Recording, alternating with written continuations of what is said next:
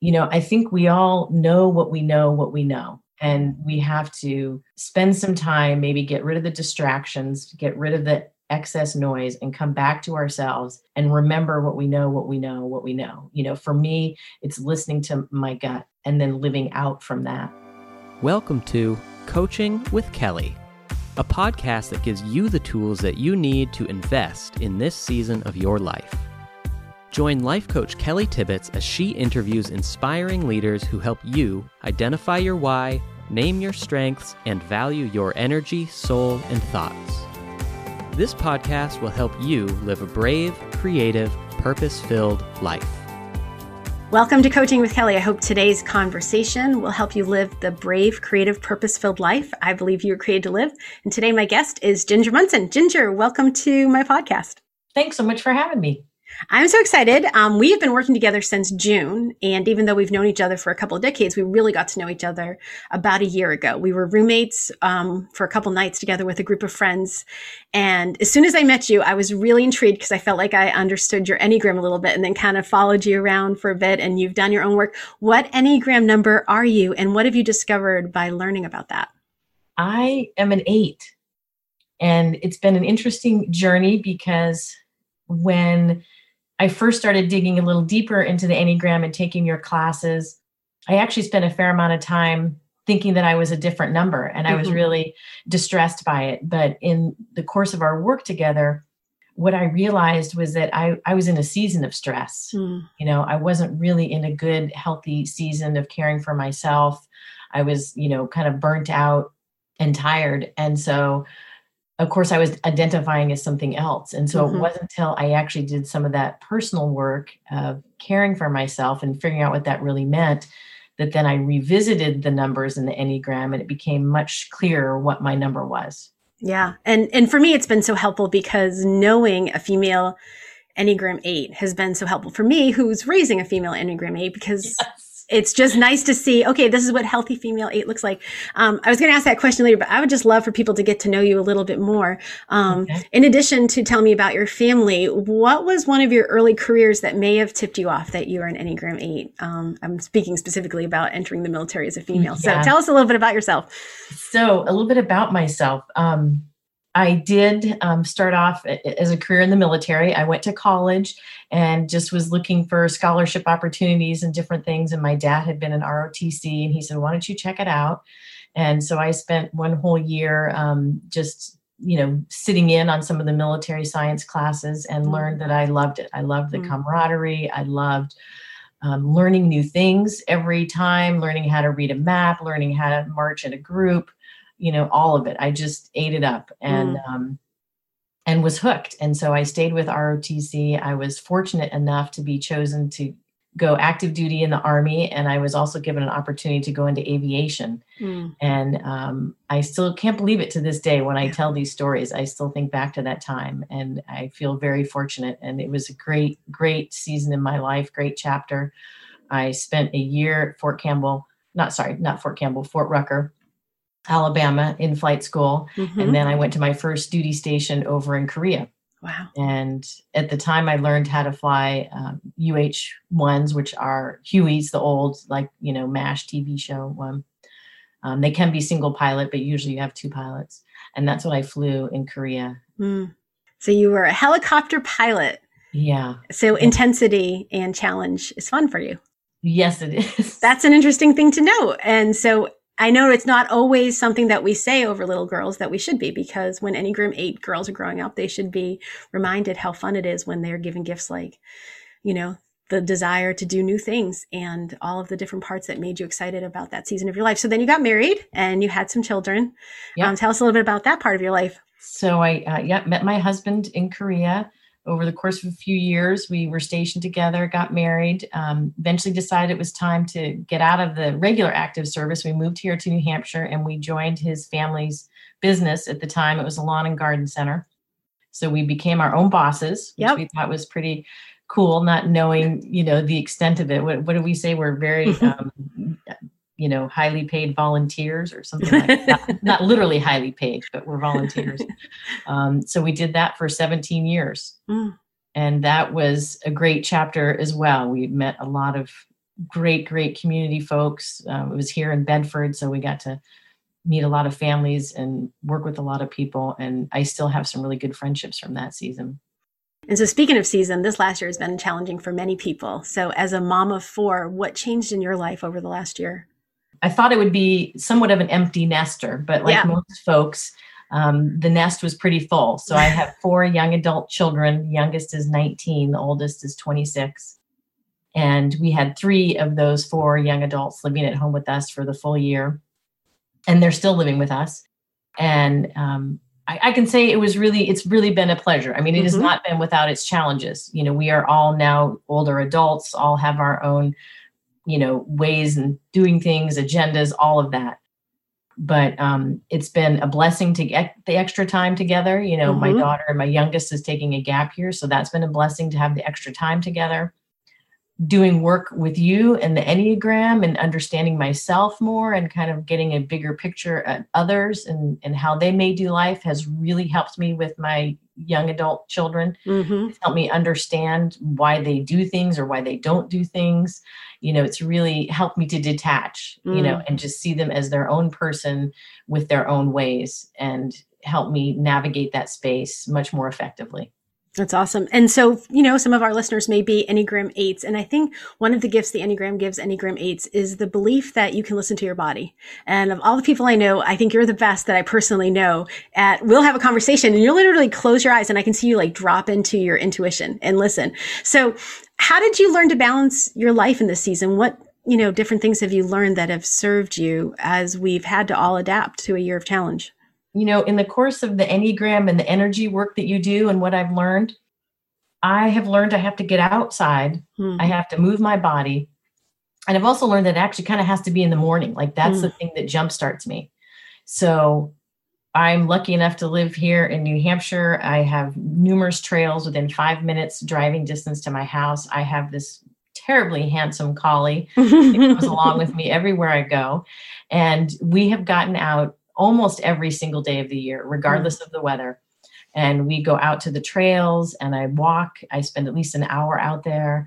And that's been one of the primary ways in which I have really kept my grounding, my sanity, and, and my physical exercise. Mm-hmm. So it's been kind of a, a double bonus. And when I go to the woods, I, I do my best thinking. You know, mm. I'm able to process some of the maybe it's, you know, personality challenges at home or what I'm working on you know and that's that's where i do my best head work is out in the woods mm-hmm. so again i'm really grateful for both the enneagram and the energy work because it's really brought me to a good rhythm it's it's helped me know the best time to be out there and it's mm-hmm. helped me to really understand the importance of that of being in my body and honoring that and gaining strength from that to live out of that and it served me so much to watch you develop in this because then it's inspiring me to do that because we are primarily focused on the center of intelligence that we process life through, but we have three centers of intelligence and we have the ability to access all three, but it does take some intention. And so it is good to have friends who do life differently, who can encourage you to try things like going outside when it's cold. And I'm so thankful for that this year because normally I lock myself in in the winter and complain. And this year I sort of have chosen to embrace it's cold out. Now, not to the way that you have, like not in every, you know, but I'm learning from you. So that's good. Well, you know, part of why I have this podcast is I want someone to be able to listen and learn a little bit about my coaching. And my goal in coaching is that I believe people should be investing in this season of their life. Like life is too precious to not invest in the mm-hmm. important. Mm-hmm. And if we don't notice what's important, we tend to give all of our energy to the urgent. And so you have had many different seasons of life of leadership, both in the military, outside of the military, as you support wives whose spouses are overseas. What ways have you learned to invest in your leadership? I know that you have noticed that going into the woods connects your body to your mind. What ways do you connect um, your leadership to who you truly are? And has it changed at all through the years? Um, and finally, like what has it brought to your life to know that you're worth investing in? Your future self is worth it. So, just a little bit about how you invest in yourself and your leadership.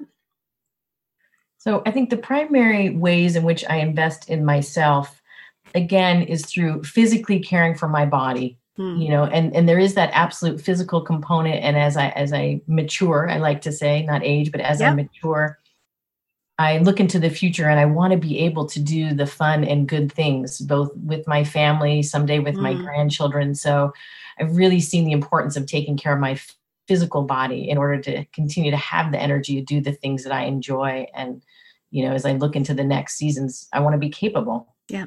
So definitely taking care of my physical body. And then, you know, it just happened that that really helped my my mental state. Mm. You know, getting out and vigorously moving helped my mental state. And doing that every day, creating that rhythm of doing it every day, you know, that's where I kind of make myself a priority, I guess, if you will, or I make mm-hmm. that time a priority. I invest in myself, knowing that that's a good thing for multiple reasons. And that when I'm good and grounded, I'm in a better position to love on others, mm-hmm. to serve others, to do whatever the work God has me to do. But I have to kind of be, you know, taking care of the vessel and the house and the gifts first, you know. So that's definitely something I'm learning and why I think it's so important. I also, and I think you and I have talked about this a little bit, you know, there's this saying that we're most like the five people we spend mm-hmm. the most amount of time with. And so I very much guard my time and mm. I guard who I spend it with. Mm-hmm. Even, even so much as TV time or yeah. book time you know, I have to be really careful what I watch because once I see things, I can't unsee them. Mm-hmm. So I'm very careful the shows I tend to watch.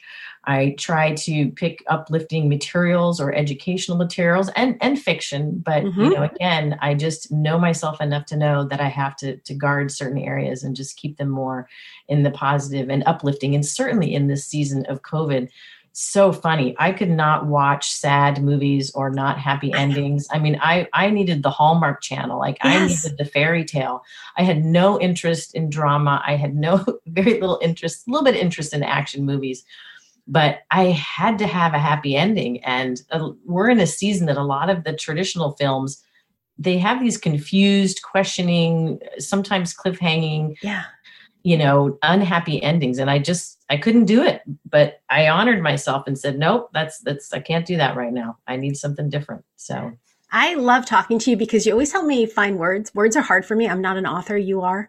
And mm-hmm. I felt that though. I'm very feeling centered and yes. like so attracted to the Hallmark channel, so attracted. And even the other night, I told my husband, I'm like, all I can really handle right now are comedies. Like I can't right. really do this deep, sad thing. So that's right. so interesting to notice that, that when you give your energy away to be intentional about, I think we both choose that, like who are we listening to and who, that's really yeah. good.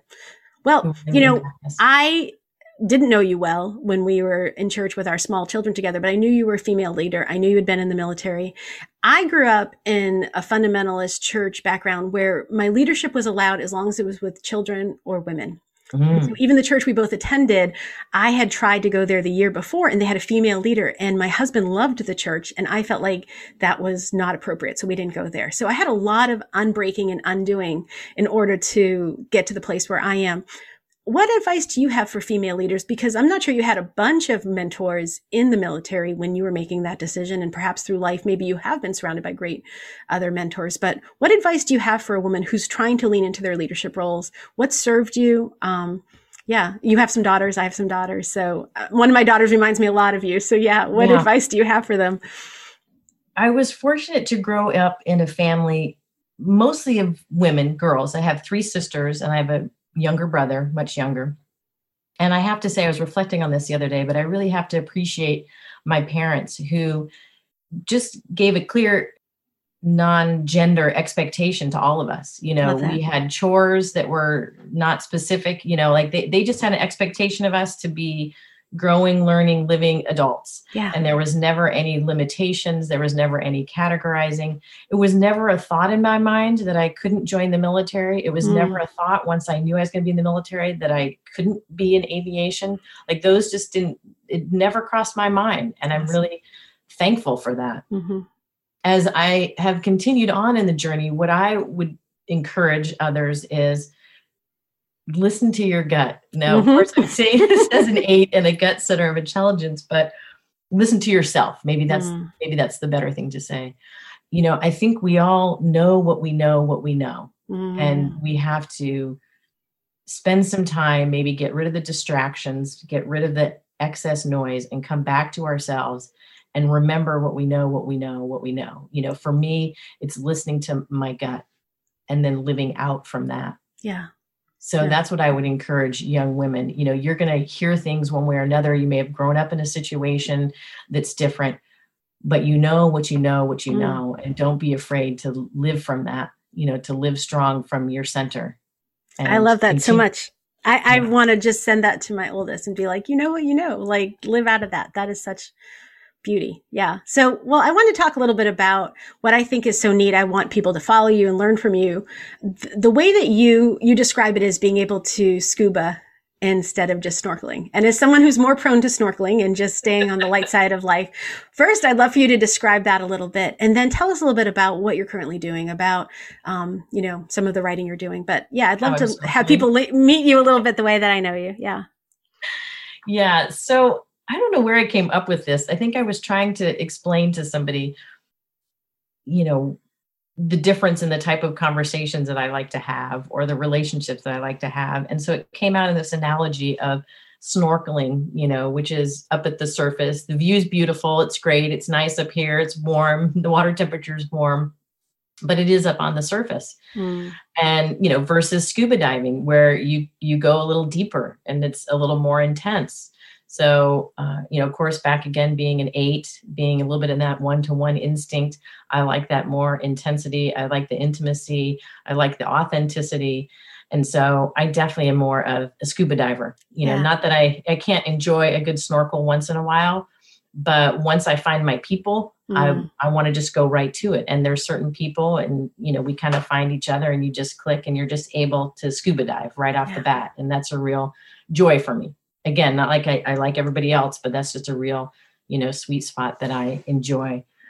I have been, I guess, living out that snorkeling, if you will. Um, I mentioned earlier going going to the woods. You know, mm. a lot of times I'll ask a friend to come to the woods with me. We'll go for a, a walk and talk. I call it a walk and talk, and you know, it's just a good, rich time. We challenge each other. We ask a lot of questions. We ponder things in life. You know, I don't can't say there's a lot of problem solving, but there's a lot of connection. There's mm. a lot of understanding, and there's a lot of encouragement. And so I do that mostly through walking in the woods. Occasionally, I'll get a group of women, and we'll have an adventure, a hiking adventure, or you know, go to the beach adventure or something along those lines. So I do that as well and i'm really excited to be doing a little more regular writing. So i mm. started a blog i guess about six seven months ago and i try and capture some of these times that i'm out in the woods or some of these thoughts that i have. I capture them and i put them in the blog. And they're a wide range you know they're real happy encouraging topics sometimes you know i've i've like many i've experienced death through this covid yeah. season not always because of covid yeah. sometimes other reasons but these are just the life things that happen right? Mm-hmm. it's, it's, life that is happening. And so uh, that's where i go to process it and then i i share. And i think the world is craving connection and understanding and being known and being accepted.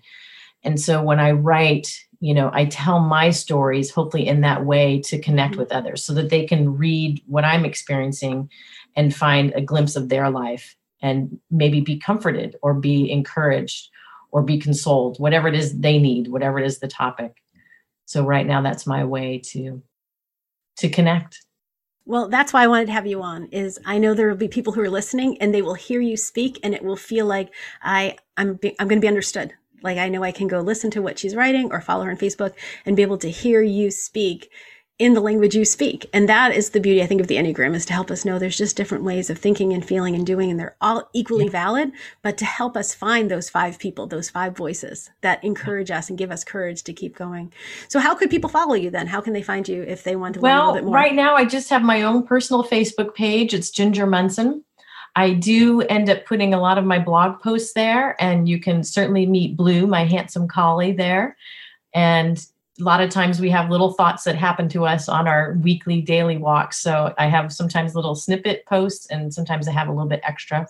I do have a blog, and you can connect with me there. It's G Munson blog at wordpress.com. Still working that through, and it's called The Gal and Her Pup. I love that so much. Well, before we go, I'm going to um, close with one thing. Last week we were talking about um, you've been coaching with me since June, and you had a really interesting sentence about why people might consider it. And you said it helps you to work um, smarter, not harder. What does that mean? Like, what what value has coaching brought to you that makes you think it's you know a little bit easier? Is that what? Yeah. well, I, I, wouldn't say easier. You know, I think we're at that stage where we recognize life is not always easy. Yeah. But I think the smarter, not harder really encapsulates it. You know, I'm learning to use my time better. I'm mm. learning to understand my family in different ways and reach out and communicate in a smarter way, not a harder way. You mm. know, so mm. a lot of the the self-awareness work, you know, ultimately benefits not just me, but but everybody.